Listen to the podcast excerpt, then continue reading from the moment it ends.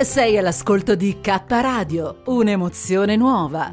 www.letteralmente.info. Dal passato un nuovo presente. kradiobologna@gmail.com.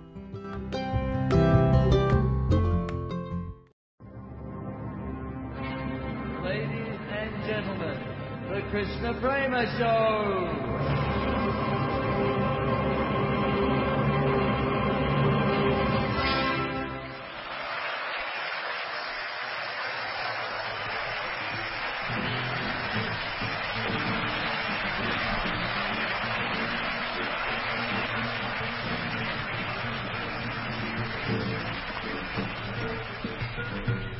Bene, allora cari amici, come andiamo? Andiamo bene, salutiamo tutti, proprio tutti, anche il nostro grande Vigra, Haribo Vigra, il grande Krishna Vigra, che ovviamente come tutti i devoti a quest'ora, cosa fa?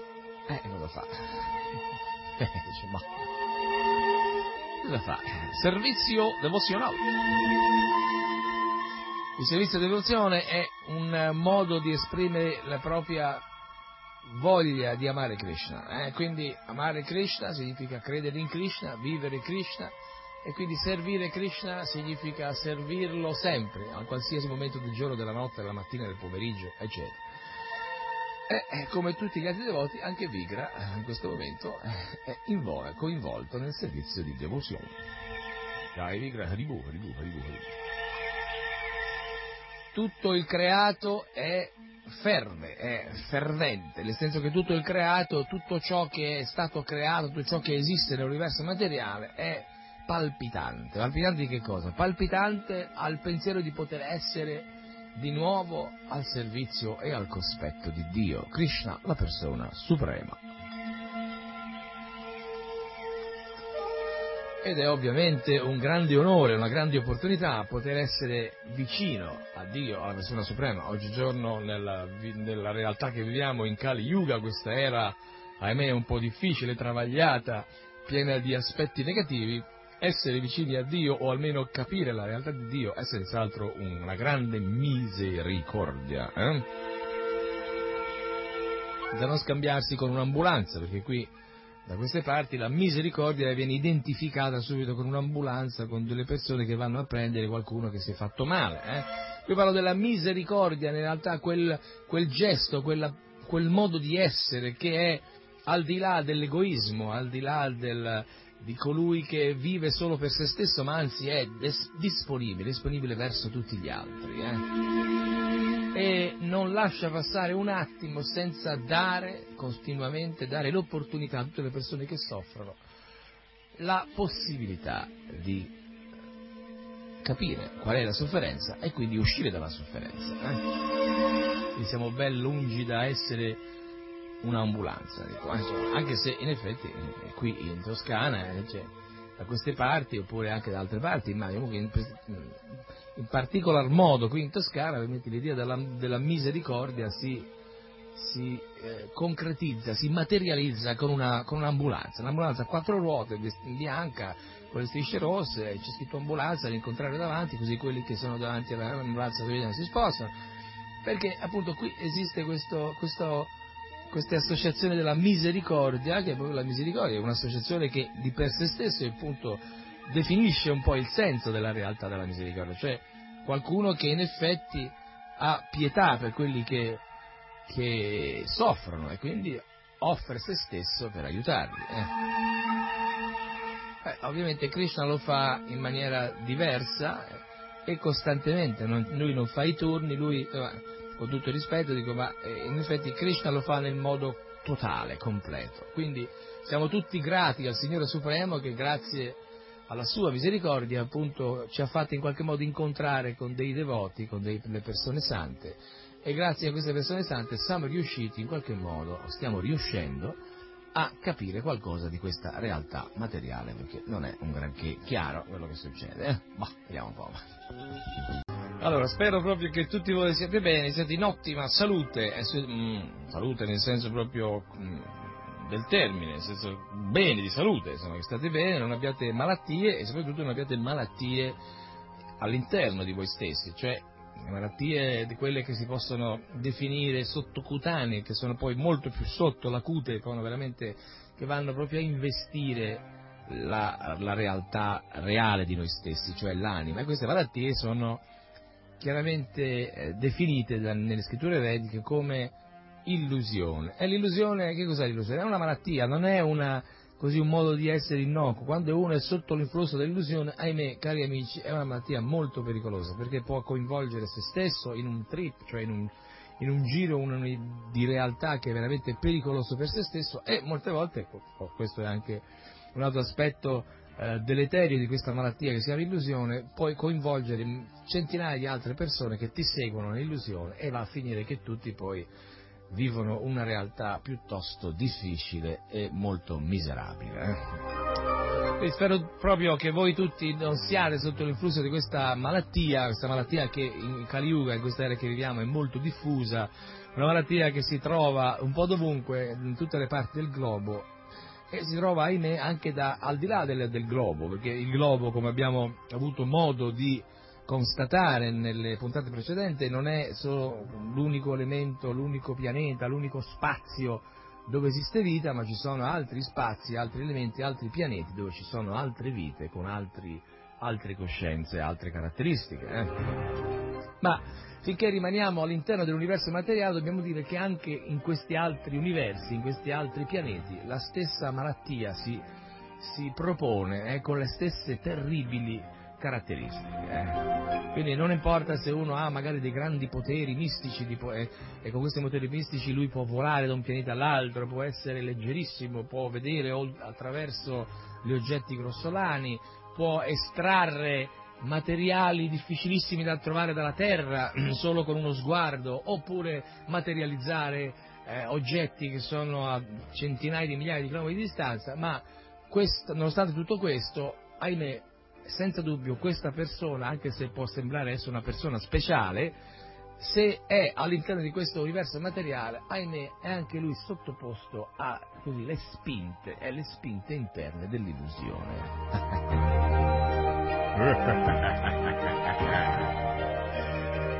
E quando siamo sotto l'illusione, cari amici, capire la realtà diventa veramente difficilottino, Bene amici, comunque non preoccupatevi, perché si può anche uscire da questa malattia, si può guarire, si può veramente essere miracolati, dice miracolati non nel senso però così figurativo del termine, dice arriva uno di boom, ecco lui è miracolato, non è più sotto l'influsso dell'illusione, boom.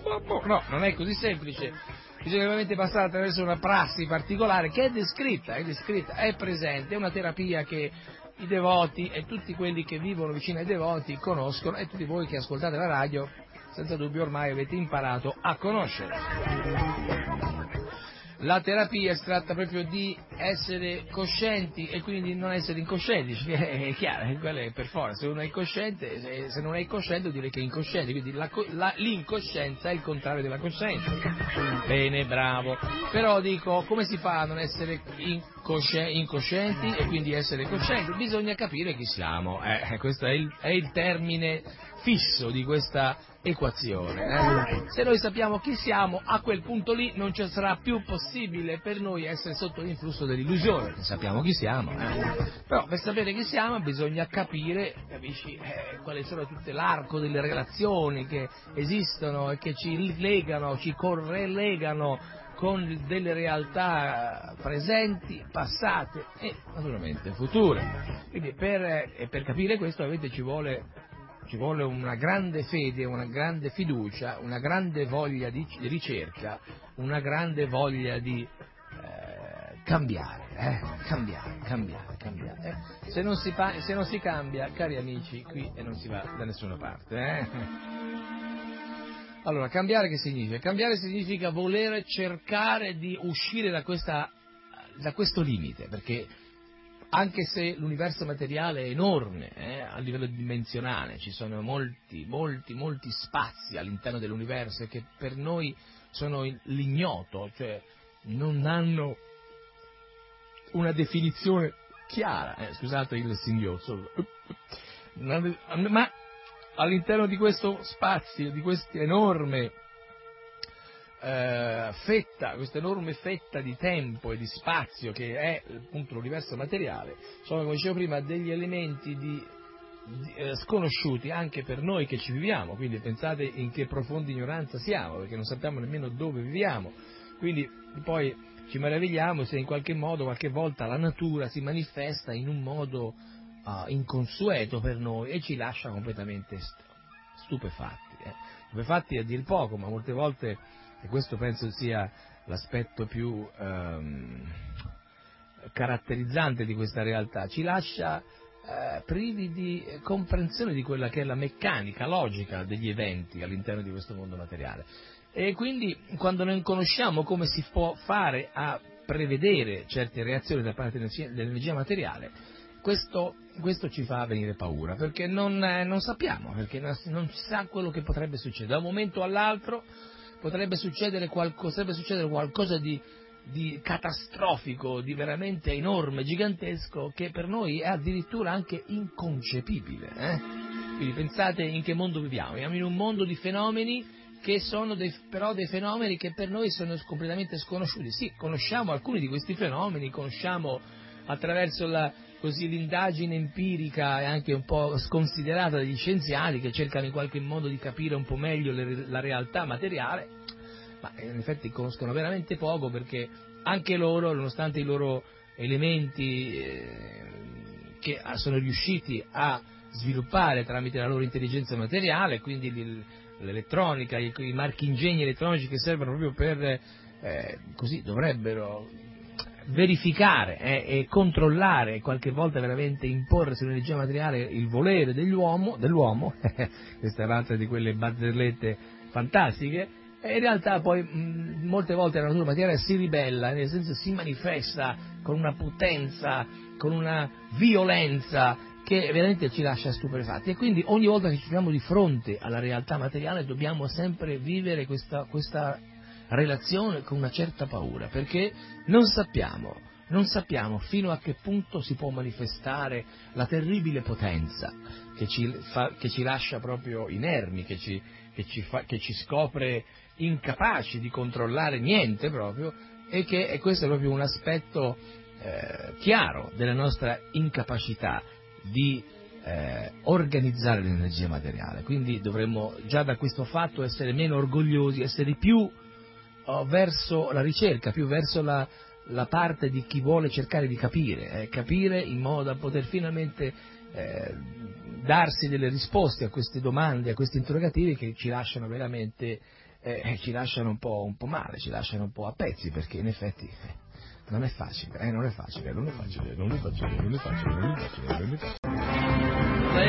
and gentlemen, the Krishna Prema Show!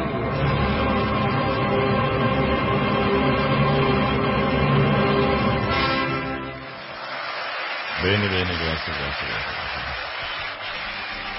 Quindi l'analisi della realtà materiale è una qualcosa che noi dovremmo fare, qualcosa alla quale dovremmo dedicarci con più attenzione, proprio perché altrimenti rischiamo veramente di essere anche ridicoli, perché nella nostra piccolezza, piccinitudine, nella nostra piccinitudine siamo completamente in una realtà che diventa addirittura drammatica quando ci troviamo poi a vivere il confronto con la realtà materiale, che è vera, potente, e si manifesta su di noi in maniera possente, senza darci nessuna possibilità di essere capaci di controllare niente. Parlavamo proprio fino a qualche minuto fa con un signore che è venuto qui a cercare delle cose che mi ero dimenticato, e poi abbiamo immediatamente intavolato un discorso sugli extraterrestri, sugli UFO, sugli abitanti di altri pianeti, sulla possibilità di avere dei vicini di casa, anche se magari con forma e coscienza diversa. Il signore giustamente diceva, io francamente dal mio punto di vista non ho mai visto niente, e quindi sono propenso a dire che in effetti non esiste niente. Poi io gli facevo capire che in effetti forse non era quello l'atteggiamento giusto, perché l'esempio classico del muro, che io non vedo al di là del muro, e allora dico che al di là del muro non c'è niente, ma in realtà sono io che non vedo al di là del muro, quindi tramite il mio cerco di giustificare il mio limite dicendo che al di là non esiste niente, quindi non ne vale la pena nemmeno di pensarci. di cercare. E lui in effetti alla fine ha capito che è vero, cioè, in effetti noi siamo un po' condizionati da questa realtà, così, questa realtà che può sembrare assoluta sotto certi aspetti, ma poi quando si va a vederla nell'intimo, proprio nell'intimo del dettaglio, allora ci accorgiamo della pochezza della nostra conoscenza per quanto riguarda l'argomento energia materiale. E quindi l'energia materiale, dicevo prima, proprio perché lei, l'energia materiale Maya, l'illusione, è invece furbescamente così organizzata e ci crea il problema. E ovviamente questa realtà diventa ancora più, da parte nostra, consapevole che siamo nel giusto e tutti gli altri sono nell'errore. Forza Vikra!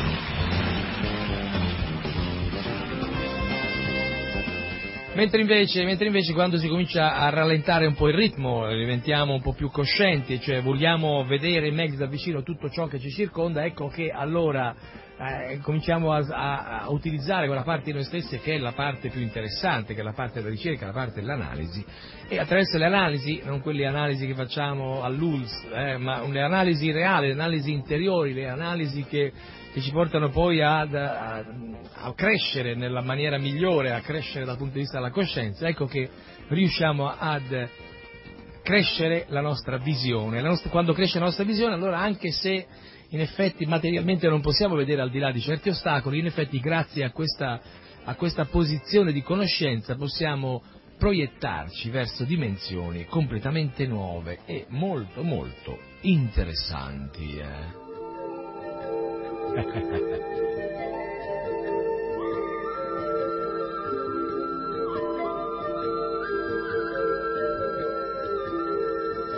Ma comunque, ovviamente, la domanda è sempre la stessa. Ci sono altri esseri viventi? Siamo gli unici esseri viventi, umanoidi, che abitanti di questo pianeta, di questo sistema solare, di questo universo materiale? Oppure ci sono altri esseri, altri uomini, altre donne, altri bambini, altre farfalle, altre cimicine, altre formicuzze? Certo che non è facile, sono di qua, prendimi, sinistra, destra, uno, due, ma chi lo sa. Eppure la sera sembra tutto così semplice, tutto chiaro, quando vado fuori in giardino, specialmente nelle giornate di grande chiarezza, il cielo sembra a portata di mano, sembra che si possa afferrare una stella con la mano, tirarla giù e vedere in effetti che non è altro che un pezzo di terra che brilla. Quindi pensare che sopra questa stella ci possa essere qualcuno che mangia, che beve, che respira, che pensa, ma è un po' eccessivo forse.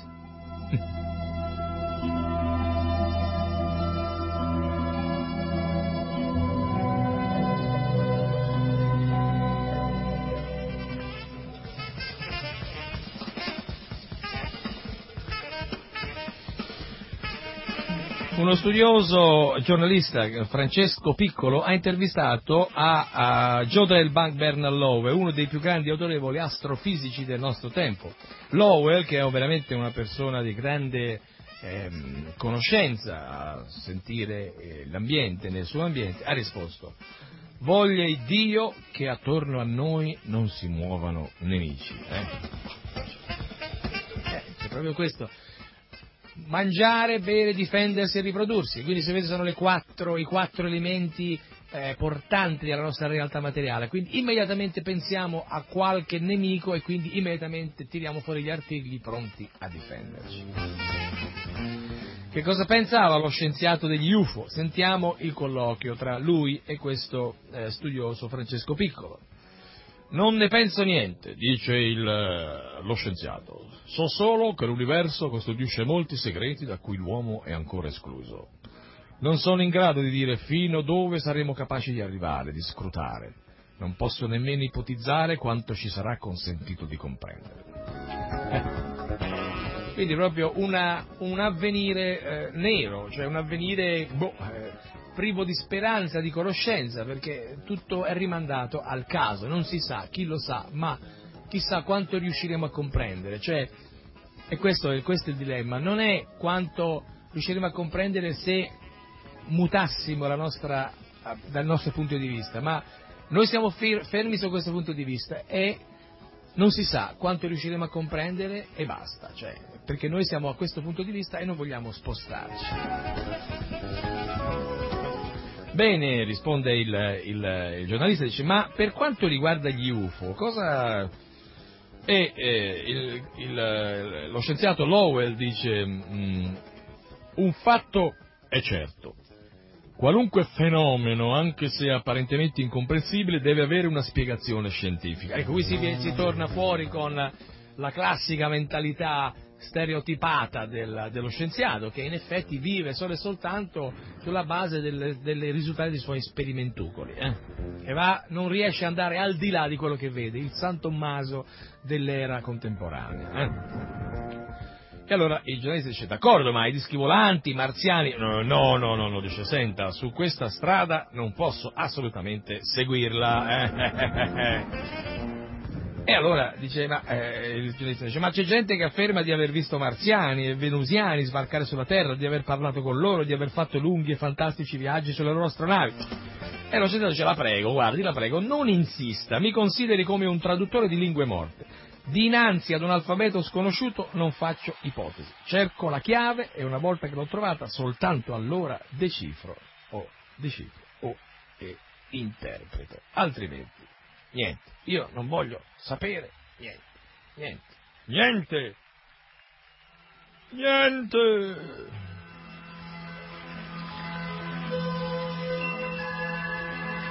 Uè, niente.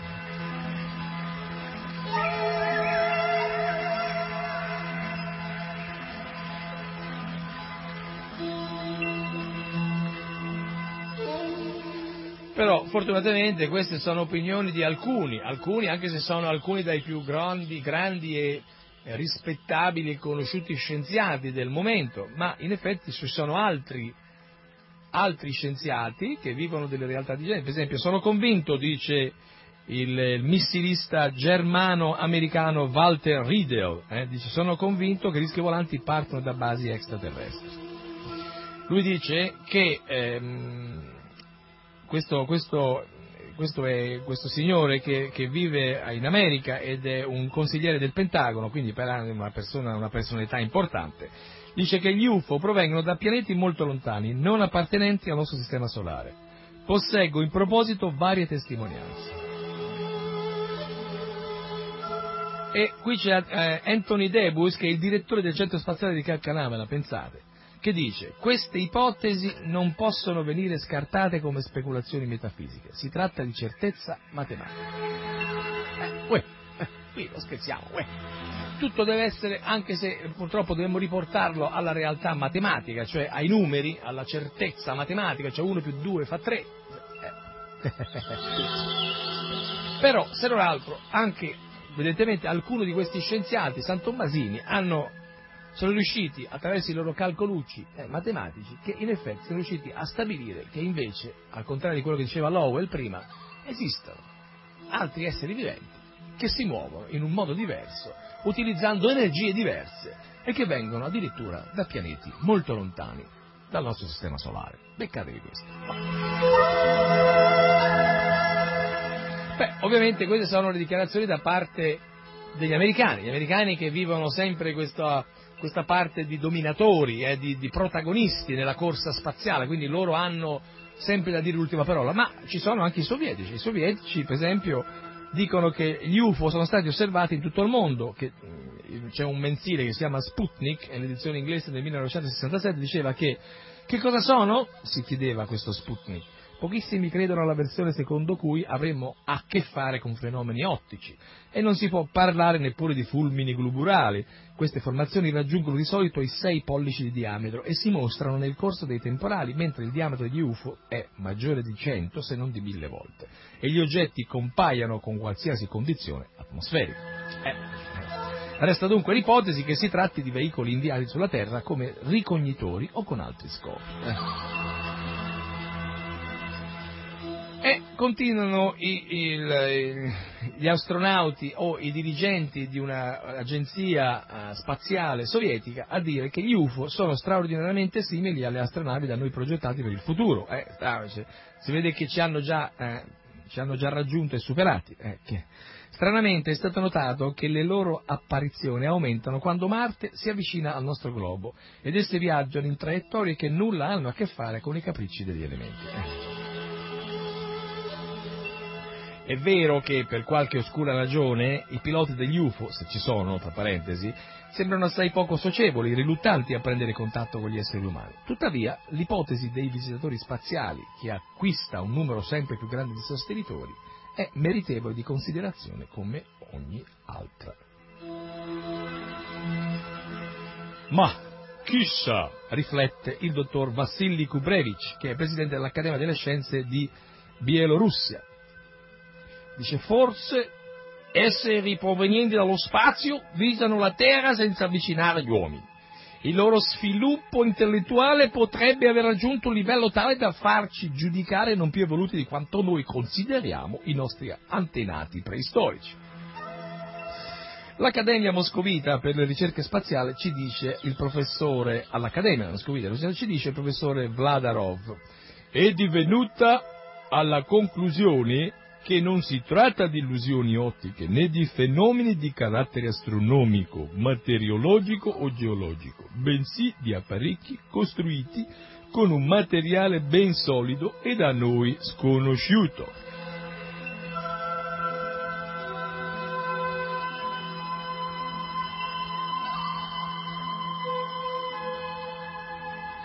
L'ipotesi più attendibile ci fa propendere per veicoli di civiltà extraterrestri, dichiara reciso il dottor Felix Ziegel dell'Istituto Moscovita per la tecnica del volo, appoggiato da autorevolissimi periodici come Smena, Baikal, Tecnica Moledozi, Sovetyakshnadzin, Snatta Deprascia. Nell'URSS, nell'Unione Sovietica, disponiamo di ineccepibili documentazioni. La teoria secondo cui si tratterebbe di illusioni ottiche è assolutamente inaccettabile. Le illusioni non possono essere riprese su pellicola né venire registrate dai radar. Esistono documentazioni di serissimi studiosi i cui nomi costituiscono una garanzia del fatto che non possono aver scambiato né un fulmine globolare, né la Luna, né Venere per dischi volanti. Quanto agli altri, non credo sia confacente ad un autentico scienziato affrontare problemi a livello di quel tizio che, avendo visto una giraffa solo in fotografia, asserisce: tutte storie, un animale del genere non può esistere. Forza amici, forza, dateci sotto, cerchiamo di andare avanti con la nostra realtà di conoscenza che viene dalle grandi scritture vede, dai grandi classici dell'India, perché in questo modo superiamo di colpo questi grandi luminari, cosiddetti grandi della scienza, e ci poniamo immediatamente a un livello molto molto più interessante, perché il nostro punto di vista si è allargato a tal punto da farci comprendere non solo la realtà del nostro piccolo pianeta, ma la realtà degli altri pianeti dove esistono altri esseri viventi, come descritto nello Shrimad Bhagavatam, nella Bhagavad Gita, nel Chaitanya Charitamrita, tutte le scritture rivelate che sono state scritte e lasciate apposta da Dio, Krishna, la persona suprema, per illuminarci sulla realtà di quello che è stato, quello che è e quello che dovrà essere. E dobbiamo solo però prendere atto di questo. Allora, c'è qualcuno lassù, sì o no?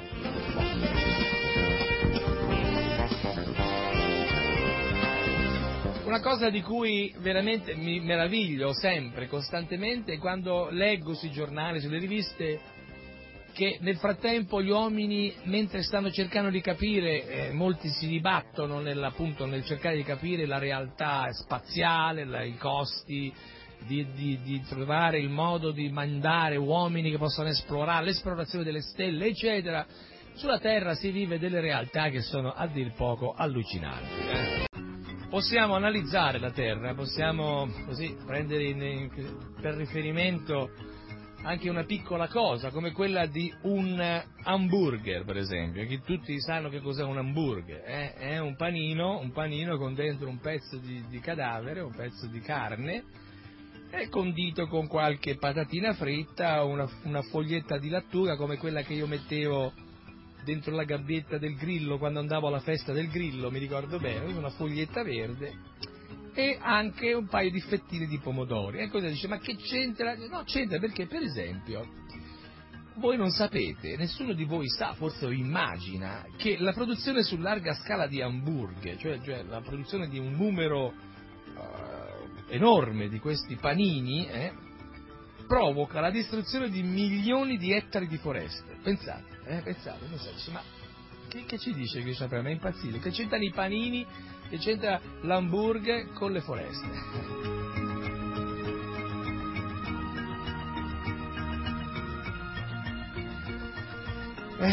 Sì, in effetti il dramma dell'America Latina si chiama proprio così, hamburger. Per ottenere grandi quantità di carni congelate, pensate, a basso prezzo, per fare questo, tanto da abbassare del 20% il costo del singolo panino, negli ultimi 25 anni oltre un quarto delle foreste centroamericane è stato distrutto per far posto all'allevamento. Capite cosa c'è dietro questo panino col cadavere? È un panino pieno di morte che ovviamente uccide, quindi non è qualcosa che ormai è morto e non ha più effetti, ma in effetti l'effetto è costante, continua nel tempo, proprio questa è come la realtà del karma, cioè della legge della causa e dell'effetto. Quando uno crea sofferenza, non è che la crea ed è finita lì, no, questa sofferenza crea altra sofferenza, la quale crea altra sofferenza e poi altra sofferenza e così via, in una catena di sofferenza continua che va all'infinito, perché poi noi siamo infiniti. Quindi pensate, per poter, nell'America Latina, no? Per poter avere la carne, per poter mandare avanti questo scoop che è un po' il simbolo della nostra realtà di oggi contemporanea, il fast food, il cibo rapido, il cibo nutriente super calorifico ma rapido, e quindi ovviamente anche in questi luoghi che sono meno emancipati però sono colpiti da questa mentalità che tende proprio a spingere le masse a mettersi al passo con la realtà demenziale che già è impervia in tutta l'altra parte del pianeta.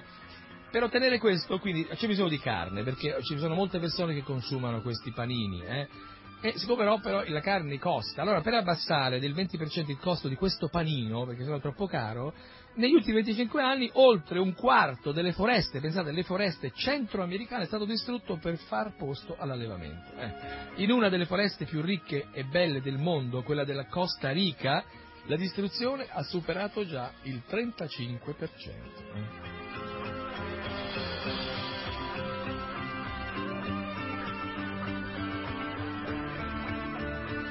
Quindi si parla dei cieli, si parla delle stelle, si parla dei pianeti, si parla del Sole, la Terra, la Luna, i dischi volanti, però si parla sempre meno della realtà che viviamo qui sulla Terra. Ci siamo dimenticati della Terra, Bumi, madre Bumi, Perché ci siamo dimenticati della Terra? Perché l'uomo è un sognatore, perché l'uomo nella sua realtà vera è un'anima spirituale con una grande capacità di immaginare e vivere delle realtà meravigliose, fantastiche, che poi non sono fantastiche quando sono reali, perché nella realtà vera, quando noi siamo manifestati in quello che siamo veramente, cioè nell'anima spirituale, quindi non siamo più condizionati dall'aspetto materiale, viviamo veramente delle avventure cosmiche meravigliose, perché è quella, rientriamo nel mondo della spiritualità, e quindi questo mondo della spiritualità non ha frontiere, non ha limiti, proprio perché lo spirito è eterno, pieno di conoscenza e felicità, e quindi non ha limiti né di tempo né di spazio. Ecco allora che quando noi ci rimanifestiamo nella nostra realtà spirituale veramente possiamo vivere in dimensioni incredibili e percorrere milioni di chilometri senza mai fermarci, all'infinito, e e vedere e sperimentare gioie infinite e bellezze infinite, essere testimoni di bellezze infinite, perché siamo in una completa diversa realtà, che è ovviamente diversa da quella che viviamo adesso, che è una realtà, scusate la parola, castrante, cioè una realtà che ti limita, che è una cosa che ti sta stretta come una scarpa che uno deve mettersela anche se perché ne ha bisogno, perché non può andare fuori scalzo, si dice che non si può andare fuori scalzo, allora è costretto a mettersi questa scarpa che in effetti è stretta, no? E allora c'è il ditone che non ci sta, il calcagnetto che insomma dietro la parte posteriore della scarpa gli fa il buco nel calcagno, proprio insomma è una sofferenza costante, però siccome non può andare senza scarpe, deve mettersi la scarpa deve essere messa, e allora questo povero essere, questo povero demente, perché ovviamente è in una condizione demenziale, non è in una condizione ottimale di coscienza, si sforza, si adopera in tutti i modi per poter calzare questa scarpa cinese, che sembra una di quelle torture cinesi, appunto, pur di essere anche lui immerso nel nulla, cioè, poi in fondo che immerso nel nulla, cioè in questa marea di nulla che tutti seguono e che tutti vanno e che tutti sono convinti essere l'unico modo per vivere la realtà materiale.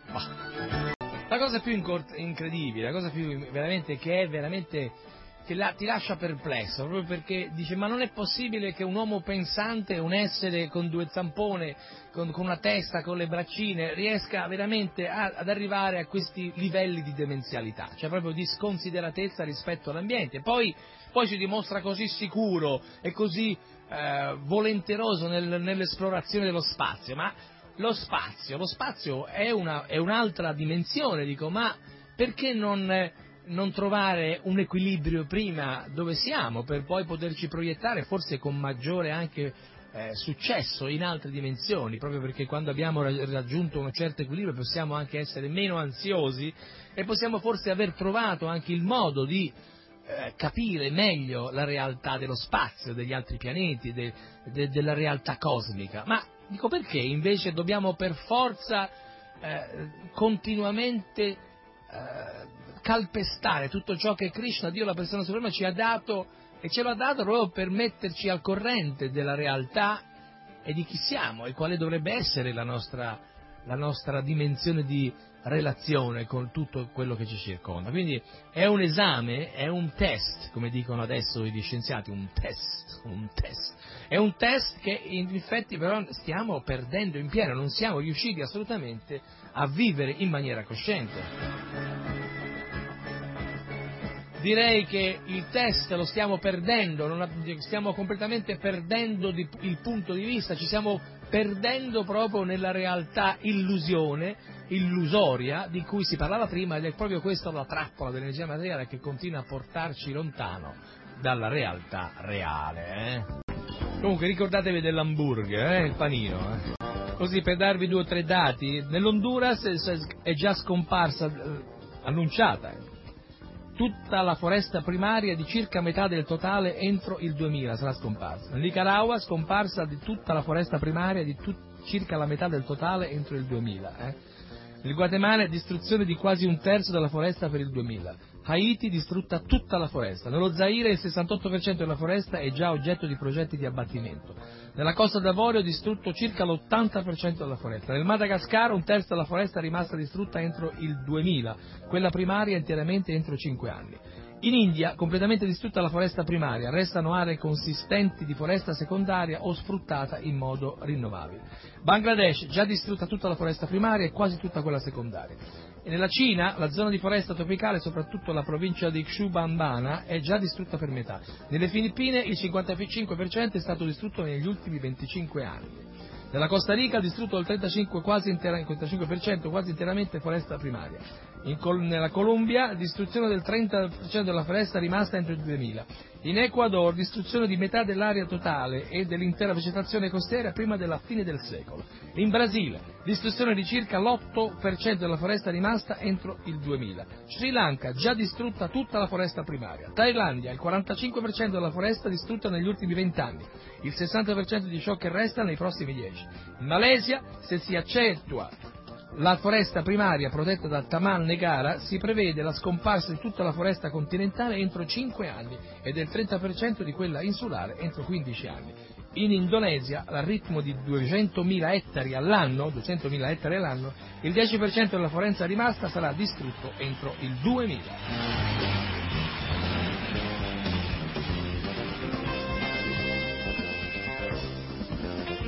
Quindi, cari amici ascoltatori di Radio Krishna Centrale, noi pensiamo di avere dei problemi quando torniamo a casa la sera, ci grattiamo la testa, troviamo, non so, da pagare 20.000 lire di luce, di gas, o magari anche di più, oppure ci sono i figli che non hanno avuto la pagella, ma in realtà dico, il problema nasce da ben altri momenti, da ben altre situazioni, il problema nasce proprio dalla nostra incapacità di avere una visione totale del problema. Ecco che allora invece di essere parte della soluzione siamo parte del problema e quindi non riusciamo a risolvere il problema, perché se siamo all'interno del problema ovviamente non riusciremo mai a capire come fare per risolverlo. Ladies and gentlemen, the Krishna Prema Show!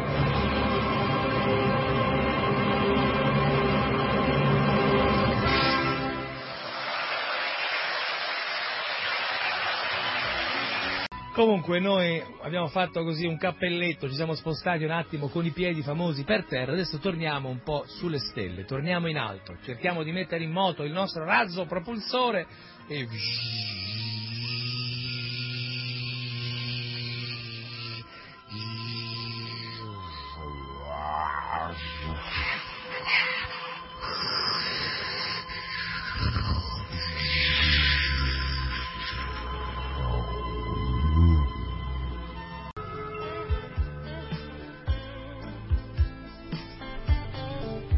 direi di sentirci un po' di musica trascendentale, Hare Krishna.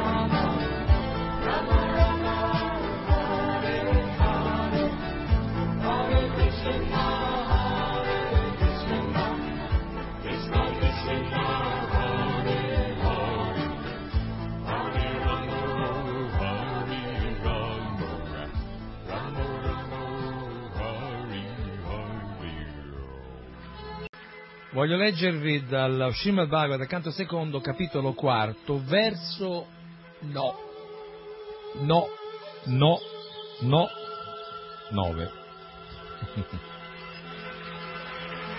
Che calma, eh?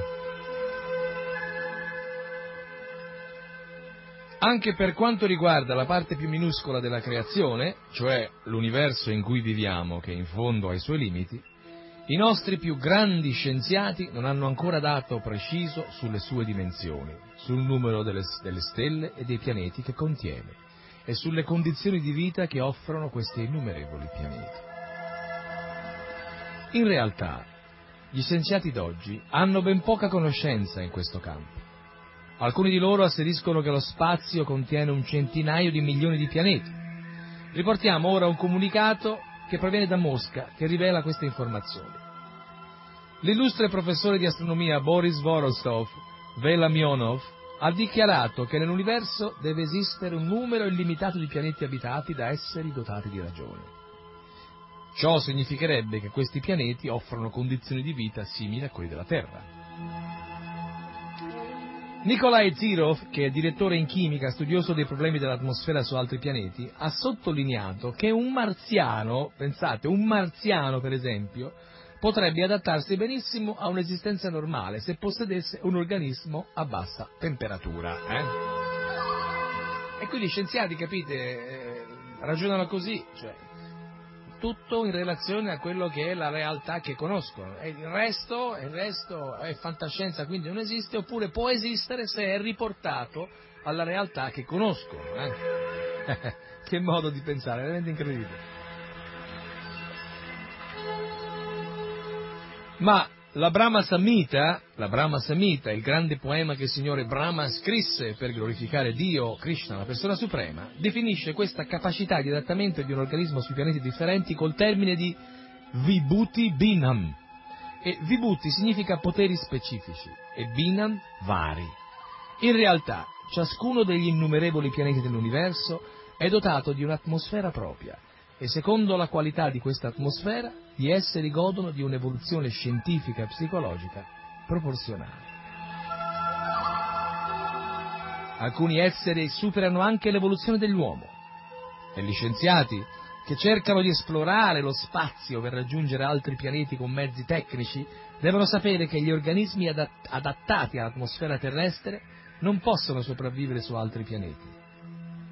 E quindi, in accordo a quello che ci dicono le scritture vediche, ovviamente esistono questi aspetti di realtà lontana, anche vicina, perché il nostro microcosmo, anche all'interno del nostro corpo, esistono milioni di altri esseri viventi che noi non conosciamo e non riusciamo nemmeno a percepire, se non quando si manifestano sotto la forma di qualche pidocchietto, di qualche cimice, di qualche animaletto strano che ci fa venire qualcosa di cui non si può parlare sulla pelle, quindi ci nascondiamo e andiamo subito a comprare il famoso MOM.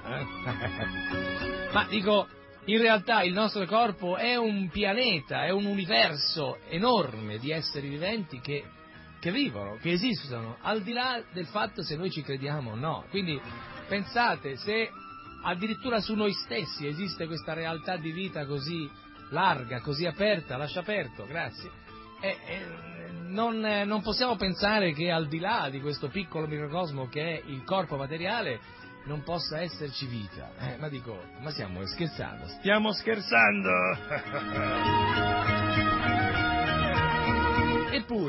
Eppure, siamo veramente in una dimensione strana, perché gli scienziati ci raccontano delle cose, le persone che hanno sensibilità, una sensibilità più sensibile, un po' più spiccata, un po' più grazie alla loro realtà di coscienza, ci raccontano altre cose, perché loro vivono delle esperienze. Avete sentito nelle puntate precedenti queste interviste fatte con questi personaggi che in effetti avevano vissuto delle esperienze completamente anomale, certo diverse da quella che ha potuto vivere il direttore dell'Accademia bolscevica Barekichi Skaramullov o quello che è, insomma, dico, perché lui viveva o vive nella realtà, oppure il nostro Howell o Bonwell o Smith che viene dall'Accademia astronautica della NASA. Dico, queste persone ovviamente sono su due realtà di coscienza diverse, e questa è la differenza.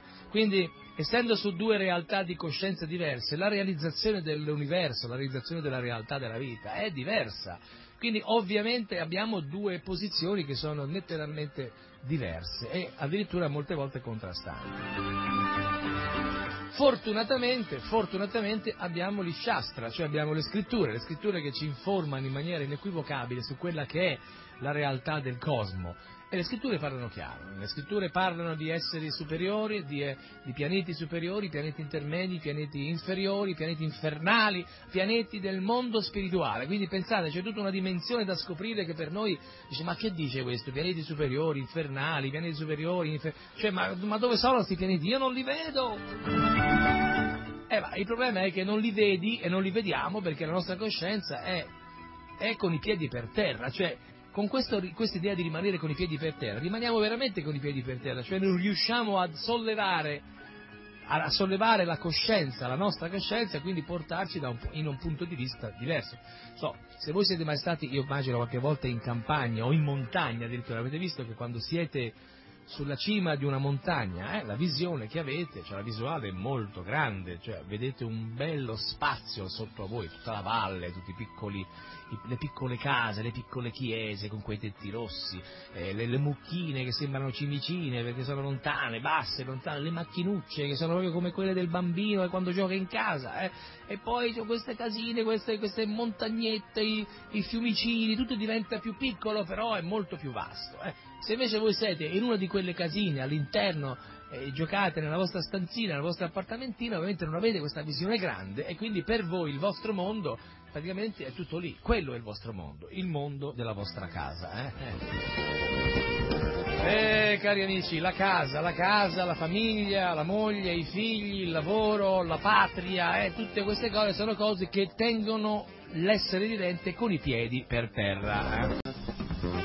Comunque ripeto che se qualcuno di voi ha qualche storie da raccontare, perché ovviamente ognuno di voi, come ognuno di noi, vive, ha vissuto e vivrà nella realtà contemporanea e ha avuto qualche esperienza di carattere, di avvistamenti, di incontri ravvicinati, eccetera, ha delle realizzazioni, può senz'altro scrivermi. Quindi se qualcuno di voi vuole esprimere le proprie opinioni oppure la propria rabbia, il proprio disappunto, che brutto, che programmaccio, allora può scrivere senz'altro a Krishna Prema Show, alla Krishna Centrale, via comunale studio di 108 Cacciarola, Piazza Firenze, 50026 e casella postale, così arriva tutto. E poi dopo io potrò mettere in onda i vostri programmucci, le vostre dediche, le vostre minacce, che ne so io, quello che mi scrivete, le vostre lettere se sono delle cronache di avventure vissute, chi lo sa, nel cosmo, chi lo sa, io non lo so, oppure potete mandare allo stesso indirizzo una cassetta nella quale voi vi dilettate come artista professionista a raccontare la vostra storia, come se fosse, capisci, mettete in casa la sera nella penombra, nel vostro giardino, oppure nel salotto di vostra casa, mettete dentro una bella poltrona e lì cominciate col vostro piccolo registratore a raccontare la storia, chissà che non venga fuori una cosa bella, magari scoprite che siete anche bravi a raccontare le storie, chi lo sa, vi sedete lì tranquilli, con un bicchiere di acqua minerale in mano, oppure di un succo gustoso di mora, oppure di un succo di mela, o di pera, o di ananas, come volete, insomma, un succo, niente alcolico, perché sennò dopo capisco dove viene la storia, siete ubriachi fradici, non dico no. Naturalmente dovete essere sobri, dira, come dice la Bhagavad Gita, dira namustati, tatran namustati, cioè il dira, bisogna essere sobri, e in maniera sobria raccontate la vostra storia, E poi quando avete finito, mettete tutto dentro una busta e naturalmente impostate nella casella dell'ufficio postale, spedite. E io ricevo. E che faccio? Quando ho ricevuto, prendo, tolgo l'involucro, così, lo scarto, lo preparo, apro la cassetta, esatto, in questo modo, poi la prendo, la porto vicino al registratore, apro il registratore, in questo modo, sentite, ho aperto il registratore, E poi che succede? Metto dentro, chiudo così e faccio partire la vostra storia. Ecco, è partita la vostra storia. E da quel momento voi siete diventati così grandi che vi ascoltano in tutti i tre mondi. E la vostra storia passerà alla storia. Non sarà una storia così, ma finalmente avrete avuto la possibilità di parlare, di comunicare questa vostra esperienza. Avete sempre avuto paura a parlare con gli altri, perché avete sempre paura del giudizio degli altri. Avete sempre paura, avuto paura di sentirvi dire: ma tu sei pazzo da legare! E invece no, noi non crediamo nella pazzia, noi crediamo purtroppo nell'ignoranza, la grande ignoranza che è presente in questo pianeta come una nube nera e confonde le idee agli esseri condizionati, gli esseri viventi che sono puri spiriti, ma che sono al momento contaminati e sopraffatti dalla realtà materiale. Quindi tutto ciò che sentite dentro di voi è reale, se lo sentite in un momento di lucidità mentale, di tranquillità, di coscienza, capite? Quindi lasciatevi andare, esprimete voi stessi e fate in modo che qualcuno possa recepire il vostro racconto, e così possiamo trovare, e ci accorgeremo che ci sono molti altri che hanno la stessa possibilità, la stessa cosa da, non la stessa dico, ma hanno qualcosa da dire, qualcosa da comunicare, e magari per il momento l'hanno sempre tenuto dentro per paura di essere criticati, perché non è giusto, perché è imbarazzante, perché queste cose si vedono al cinema, perché queste cose sono cose da visionare. Io sono una persona per bene, sono un avvocato, sono un dottore, sono un custode, sono un insegnante, sono quello che sono, capite? Quindi non abbiate paura. Se poi volete, dico io, la butto lì, perché no, va bene, se volete io posso anche venirvi a trovare a casa, perché allora vengo io con i miei marchingegni, registro io la storia, creiamo l'atmosfera e poi tranquillamente, così non dovete nemmeno rischiare di essere visti. Cioè, no, certo, venire a casa vostra vuol dire, non so, magari io quando arrivo incappo in qualche vicino, dice: ma quello dove va? Tutto pelato, con questo ciuffo di capelli, dice: dove va? Va dal signor Rossi. Ma allora il signor Rossi c'ha delle collegamenti con questi personaggi strani, l'ho sempre detto io che ero una persona strana.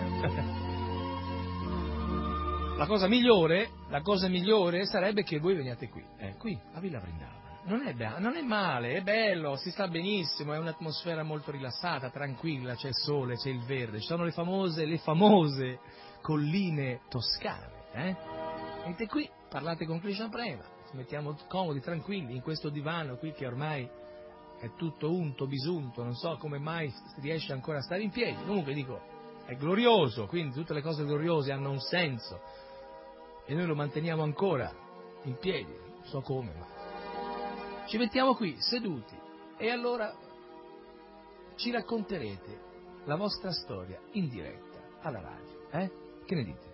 Va bene? Ma io penso che vada bene. Ladies and gentlemen, The Krishna Prema Show!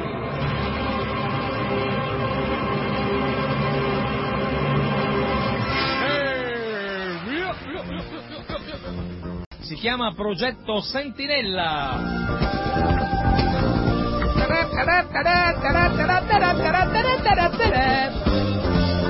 E sarà completamente operativo soltanto alla fine di quest'anno. E poi non si dice quale anno, cioè quest'anno. Si tratta di un programma messo a punto dal fisico Paul Horowitz di Harvard. Harvard è una magnifica university americana. Io sono stato vicino a Boston.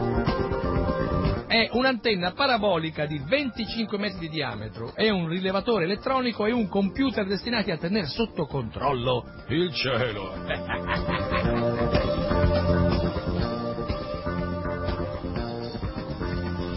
L'obiettivo è quello di cogliere eventuali segnali radio provenienti da civiltà aliene. Vede gli alieni, queste strane creature, no, che si vedono nei film, con 4 teste, 5 gambe, cioè tutti storpi, tutti strani. Non è però il primo oggetto indirizzato a questo scopo. Negli ultimi 25 anni almeno una quarantina di gruppi diversi si sono dedicati al tentativo di intercettazione di segnali alieni. Il risultato per il momento è il nulla.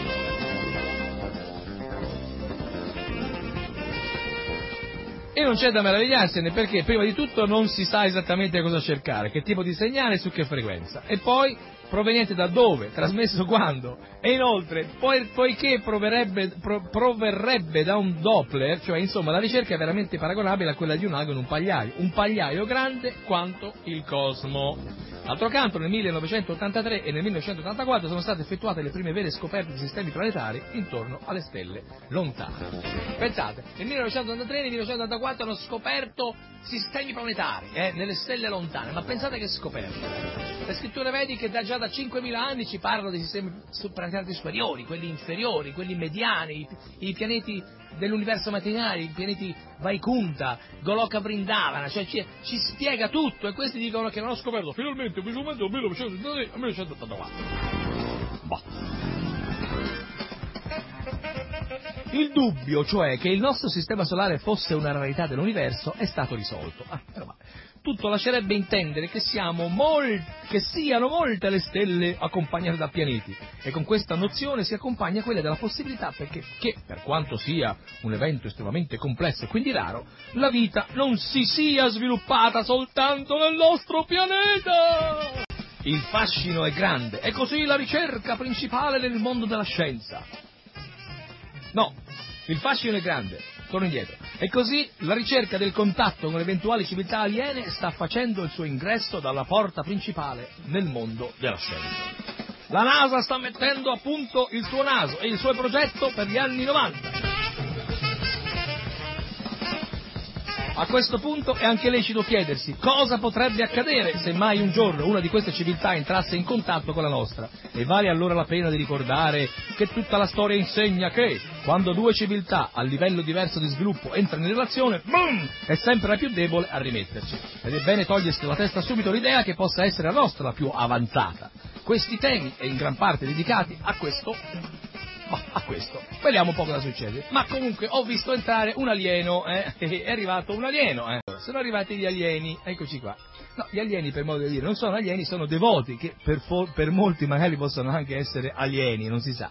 Comunque questi devoti sono Bransidari Das e suo fratello, senti qualcosa? Kashyapa Muni, il famoso Kashyapa, che hanno da raccontarci un'esperienza abbastanza insolita. Ecco, tira. Allora, che è successo? Questo qui è un fenomeno a cui abbiamo assistito moltissimi anni fa. 10 anni fa, per l'esattezza. Eravate giovani, Kashyapa Muni doveva dare il giorno dopo l'esame di terza media, vero? Sì. Avevo 14 anni praticamente. Era l'ultimo giorno prima di dare gli esami di terza media. E è successo così, che io ero più grande di lui e facevo le ore più tardi, diciamo. Ma scalzoncello! E così una sera, proprio quella sera, tornato un po' sulle 11, 11 e mezza a casa, e abbiamo fatto le nostre attività, diciamo, serali come al solito, abbiamo mangiato insieme, un po' parlato, poi siamo andati a riposare. E a un certo punto, mentre stavamo riposando, saranno stato verso le 2, io non riuscivo a prendere sonno proprio completamente bene, e ho cominciato a sentire un rumore di sottofondo che non ho dato molta attenzione, mentre invece Kashyapa...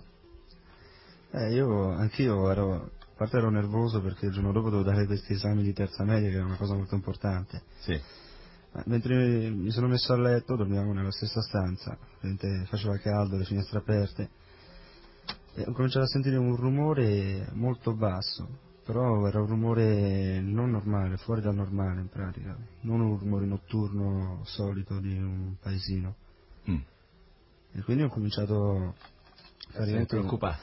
No, più che essere preoccupato, a domandarmi cosa era questo rumore. Allora cominciai a domandare a lui, che dormiva vicino a me, cosa è questo rumore. E io gli ho risposto che secondo me era il motore della pompa dell'acqua. Il motore della pompa dell'acqua, chissà come mai, perché c'era una pompa lì che pompava l'acqua. Era un pozzo vicino casa. Caricava i serbatoi su in alto, era una casa bifamiliare in campagna, un po' in campagna, non proprio in campagna, però con del giardino intorno, del verde, una situazione così. Campestre. Sì, tranquilla. E allora? Allora siamo andati avanti un po' così, perché io continuavo a sentire questo rumore e non mi sembrava questa pompa dell'acqua, mi sembrava sempre un rumore un po' strano. E continuavo a chiedere a lui cosa era questo rumore, se lo sentiva, cosa era, cosa ne pensava. Lo strano era che questo rumore non era un rumore che si poteva percepire così normalmente attraverso l'udito, vale a dire che avrebbe svegliato chiunque, anche chi dormiva. Era un rumore che è un po' sottile, che però era come una vibrazione che mano a mano aumentava e ti penetrava anche all'interno degli organi del corpo, in ogni spazio della stanza, esatto, dell'ambiente. Piano piano questo rumore, aumentando, arrivò a un tale punto che era quasi assordante. E allora Kashyapa Muni si alzò dal letto. Si è rotta la pompa. Ma insomma! Che è successo? E così a quel punto lui ha acceso tutto, ha acceso lo stereo, ha acceso la luce, ha acceso ogni cosa per darsi un minimo di tranquillità, perché nonostante io gli dicessi di non preoccuparsi, in realtà ero preoccupato anch'io, e effettivamente forse trasmettevo a lui questa mia preoccupazione. Immagino, sì. Allora? Il rumore arrivava. Il rumore era lì. Era intorno a noi praticamente, non si riusciva a capire dove era, né sopra né sotto. E quando io ho acceso tutto, il fenomeno più strano è stato che questo rumore era presente anche al posto della radio, al posto del disco, al posto di tutto il resto che stavo accendendo. E quindi quel momento lì c'è stato un po' di panico praticamente, perché puoi immaginare anche la situazione. E allora abbiamo notato che la luce della lampadina cominciava a diminuire di intensità e così il volume di tutti gli altri apparecchi che erano accesi. Allora ho aperto la finestra che aveva una tapparella e questa finestra dava su un cortile, e dopo un pezzo di cortile c'era un muretto con una ringhiera sopra e al di là c'era un altro cortile con un palazzo di fronte. Capita, una roba complessa. Lo ricordo bene perché tutti questi particolari poi servono un po' a capire il fenomeno come si è svolto, no? Certo. Perché sui balconi del palazzo di fronte, che erano in restauro, li stavano verniciando, avevano messo dei teloni evidentemente per ripararli, non so, qualcosa del genere, dalle pitture che stavano facendo, per riparare le ringhiere, e sopra questi teloni ho notato che c'erano delle luci riflesse in movimento, erano delle luci bianche, e però tra queste luci bianche c'era anche qualche luce rossa, perlomeno una, e quindi noi abbiamo cominciato a pensare che si trattasse di un fenomeno che veniva dall'alto, di un qualcosa che stava scendendo e avvicinandosi. Mano a mano che stavamo guardando io e Kashyapa al di fuori della finestra, ci siamo accorti che insieme a questo rumore che oramai era proprio assordante, improvvisamente è apparsa una luce che era una luce, direi, tipo la nebbia. Non era una luce normale proveniente da un faro normale come un chiarore, un chiarore che si diffondeva. Che si diffondeva, è la cosa particolare, che non dava ombre. Cioè nei balconi, nelle finestre del palazzo davanti, dopo il muretto, non dava ombre, tutto era illuminato da questa luce. E mano a mano che avanzava la luce sparivano gli oggetti. Cioè, piano piano abbiamo cominciato a vedere il palazzo di fronte che non si vedeva più, poi è toccato al muretto con la sua ringhiera e poi alla macchina parcheggiata proprio sotto la finestra. Noi stavamo a pian terreno, dormivamo a pian terreno. E piano piano abbiamo visto scomparire tutto fino alla finestra in pratica, e in quel momento, quando la luce è diventata così intensa, è scomparso tutto, si è fermato tutto. Quando la luce è arrivata al punto che ha fatto sparire tutti gli oggetti, e allora si è fermato il rumore e ogni altra cosa, silenzio assoluto, tutto all'interno, tutto buio, però nel senso della lampadina eccetera, però illuminato da questa luce che anche all'interno della stanza non faceva queste ombre che notò molto bene Kashyapa Muni. E come siete rimasti? Cioè, cosa avete pensato? Dopo che è tutto tornato normale, vi sarete guardati in faccia e ma che è successo? Non era normale proprio, perché non c'era Era una situazione molto particolare. È stato molto difficile in quel momento trovare una spiegazione a quel fenomeno, anche perché io mi trovavo in una situazione un po' particolare, ero praticamente terrorizzato in quei momenti. Bransidari era lì e cercava di calmarmi, di farmi stare tranquillo, perché la mia domanda continua nella mente in quel momento era proprio cercare di capire cosa stava succedendo. E siccome era una cosa al di là di quello che io conoscevo, della mia limitata conoscenza, non riuscivo a stare tranquillo, in effetti avevo timore. E io, per cercare di calmare questi timori, sia suoi che miei, ho pensato che la cosa migliore sarebbe stata che sarei uscito dalla finestra, visto che era pian terreno. E buttato dalla finestra? Sì, mi sarei buttato dalla finestra per vedere il fenomeno dal di fuori. Perché se avevo l'impressione che questo fenomeno, oggetto, qualsiasi cosa uno possa pensare, perché in realtà non è che l'abbiamo visto, potesse essere tipo sopra la casa o perlomeno dietro nei dintorni, cioè lì proprio vicino, però dalla finestra non si poteva vedere assolutamente niente. Ah, sei uscito? No, io ho aperto la finestra per uscire, ma a quel punto Kashyapa aveva troppo paura anche di perdere l'unica sicurezza, cioè la mia presenza, e allora io ho visto il suo stato d'animo, ho pensato che forse era meglio rimanere. Era proprio a pezzi Kashyapa, sì, terrorizzato. Sì, aveva 14 anni, era proprio impaurito da questa situazione, un po' nervoso per l'esame, un po' per tutto il resto. E piano piano poi è successo che, diciamo, si sono risvolti tutti i fenomeni particolari nel modo inverso. Cioè, vale a dire, piano piano abbiamo visto che si sono riapparse le immagini man mano che questa luce rientrava, no? E abbiamo sentito un accendere come di motori, no? Questo rombo che prima sentivamo assordante, che però si era trasformato in un rumore più debole, più leggero, più tranquillo. C'è un altro alieno che aveva. È un altro alieno. È quello che ci ha presentato. Ho capito. E poi piano piano quindi le cose sono tornate come erano all'inizio. Sì, abbiamo visto queste luci che si allontanavano. Ma per voi sono tornate all'inizio oppure no? Cioè, dentro di voi cosa è successo? Io diciamo che ho subito pensato che potesse essere appunto un oggetto non identificato, extraterrestri, persone che si sono avvicinate a noi, e così abbiamo aspettato la mattina, poi vale a dire altre 2 ore che facesse l'alba, per fare un giro di ricognizione, e così abbiamo fatto. Però in realtà non abbiamo scoperto nessuna traccia, nessun particolare che ci potesse dare una certezza. Che cosa cercavi? Una traccia, qualcosa che avessero lasciato loro. E se tu avessi trovato una traccia, cosa avrebbe cambiato nella tua comprensione di quello che era successo? A poco, perché bene o male io già a quei tempi credevo in esistenze su altri pianeti, di altri esseri che potessero avvicinarsi in un modo o nell'altro. Poi anche le compagnie che avevo a scuola, si parlava sempre di questi fenomeni, sempre. Spesso capitava di parlarne quando si introducevano gli argomenti. E io non ho mai avuto una grande difficoltà nell'accettare, come penso la maggioranza della gente oggi, come tutti quanti. Ci sono molti scettici, abbiamo fatto un giro di interviste anche qui in città e molti sono perplessi, sono scettici.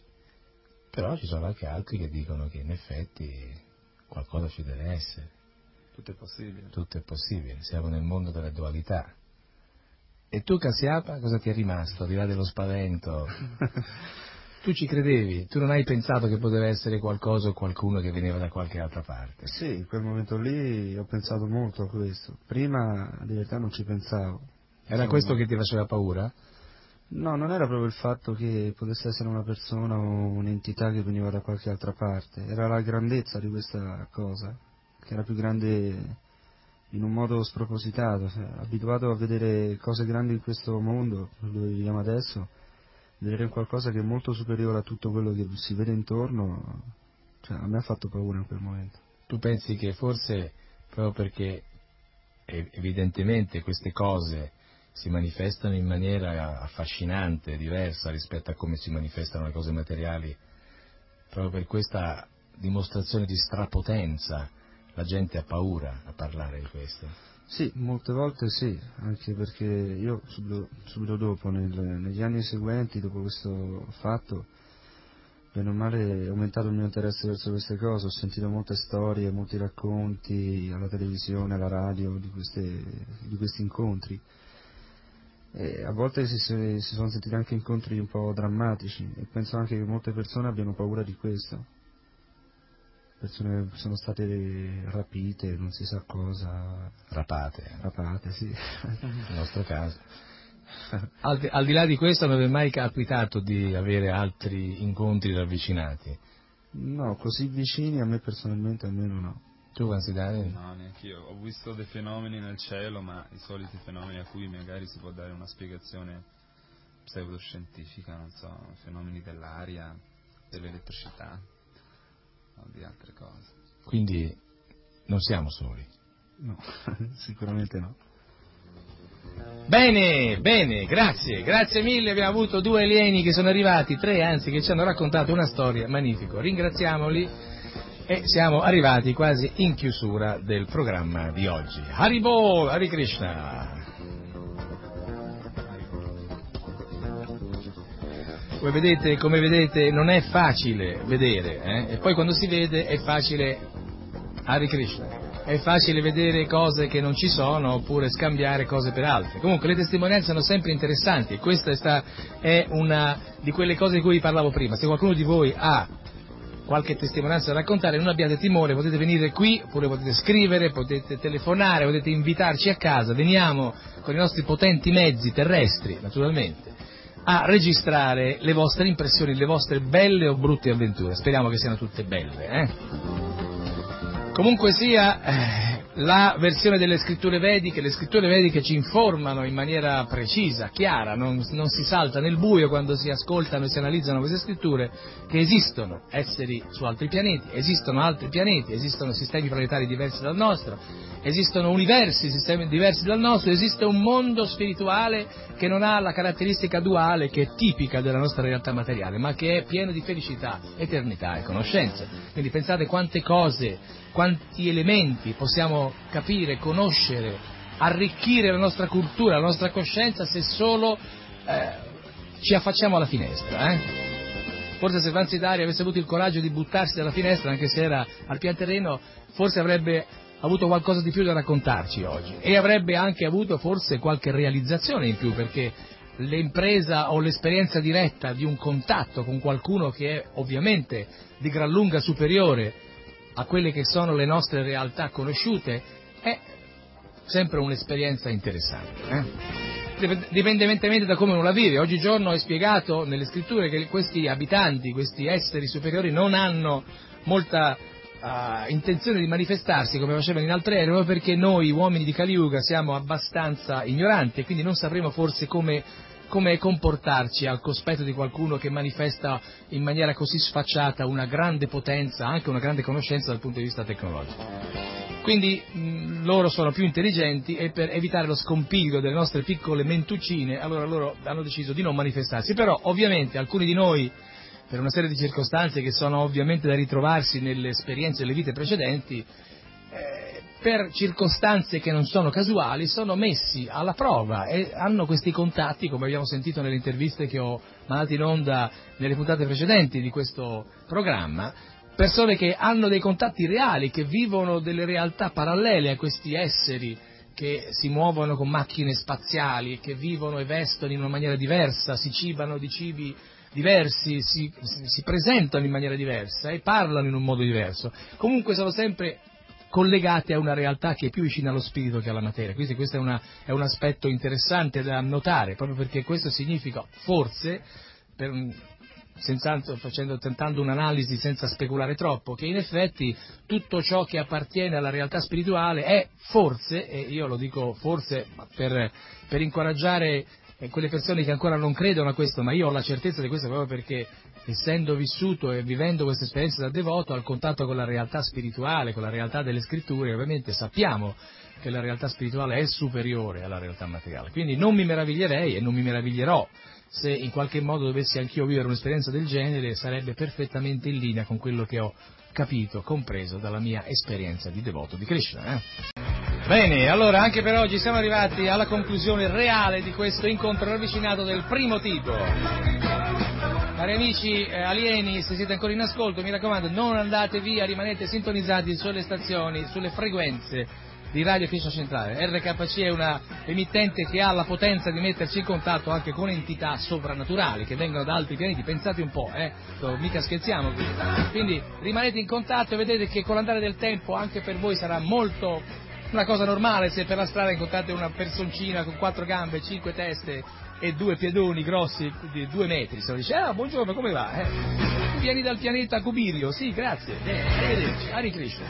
E vedete che comunque la realtà della conoscenza è molto interessante quando si prende con la coscienza chiara, serena e pulita di una persona che è aperta all'esperienza, è aperta a conoscere, vuole esplorare, vuole vivere la realtà materiale in maniera completa, totale, perché la realtà che viviamo adesso, chiusi in queste scatole, in queste coscienze, è completamente demenziale. Quindi uscite dalle vostre case, dalle vostre capanne, dalle vostre stanze, dalle vostre attitudini mentali, dai vostri piccoli, dalle vostre piccole manie e apritevi alla realtà della coscienza di Krishna. E con la coscienza di Krishna potete veramente entrare in un mondo meraviglioso, un mondo reale, non fantastico, attenzione, un mondo che ci riempirà di conoscenza, ci farà salire così in alto che sprofonderemo attraverso i 7 strati dell'universo materiale e entreremo a grande velocità nell'universo spirituale, direttamente a Goloka Vrindavana, e così potremo onorare dal vicino, dal vivo, dal vero, i piedi di loto, i grandi, meravigliosi piedi di loto del Signore Krishna, Dio, la persona suprema. E rimarremo in contatto e potremo discutere, potremo parlare, veramente potete anche telefonare, 055 820 161 è il numero di telefono, 055 per chi chiama da Firenze, ahimè, anche se so che qui da Firenze, oltre Firenze non ci ascolta nessuno, però dico non perché non ci ascolta nessuno, perché insomma adesso abbiamo in questo momento, a causa di un piccolo scontro con un'astronave aliena, siamo stati danneggiati nei nostri ripetitori. Hare Krishna a tutti, buon ascolto di Radio Krishna Centrale, continuate a rimanere in ascolto, ci sentiamo senz'altro al prossimo Krishna Prema Show, mi raccomando, scrivete, fatevi vivi, prendete le astronavi, venite a trovarci, venite a piedi, venite in macchina, venite con l'auto, venite come vi pare, ma venite, parliamo, vediamoci, conosciamoci, esploriamoci all'interno, all'esterno, da tutte le parti, in modo da poter finalmente chiarire chi siamo, chi sono io, chi sei tu, chi è Krishna e qual è la relazione che dovremo avere con Krishna, perché se non capiamo questo, cari amici, non c'è niente da fare, siamo finiti. Allora, Krishna Prema vi saluta e vi dà appuntamento per un altro meraviglioso. Ladies and gentlemen, the Krishna Prema Show!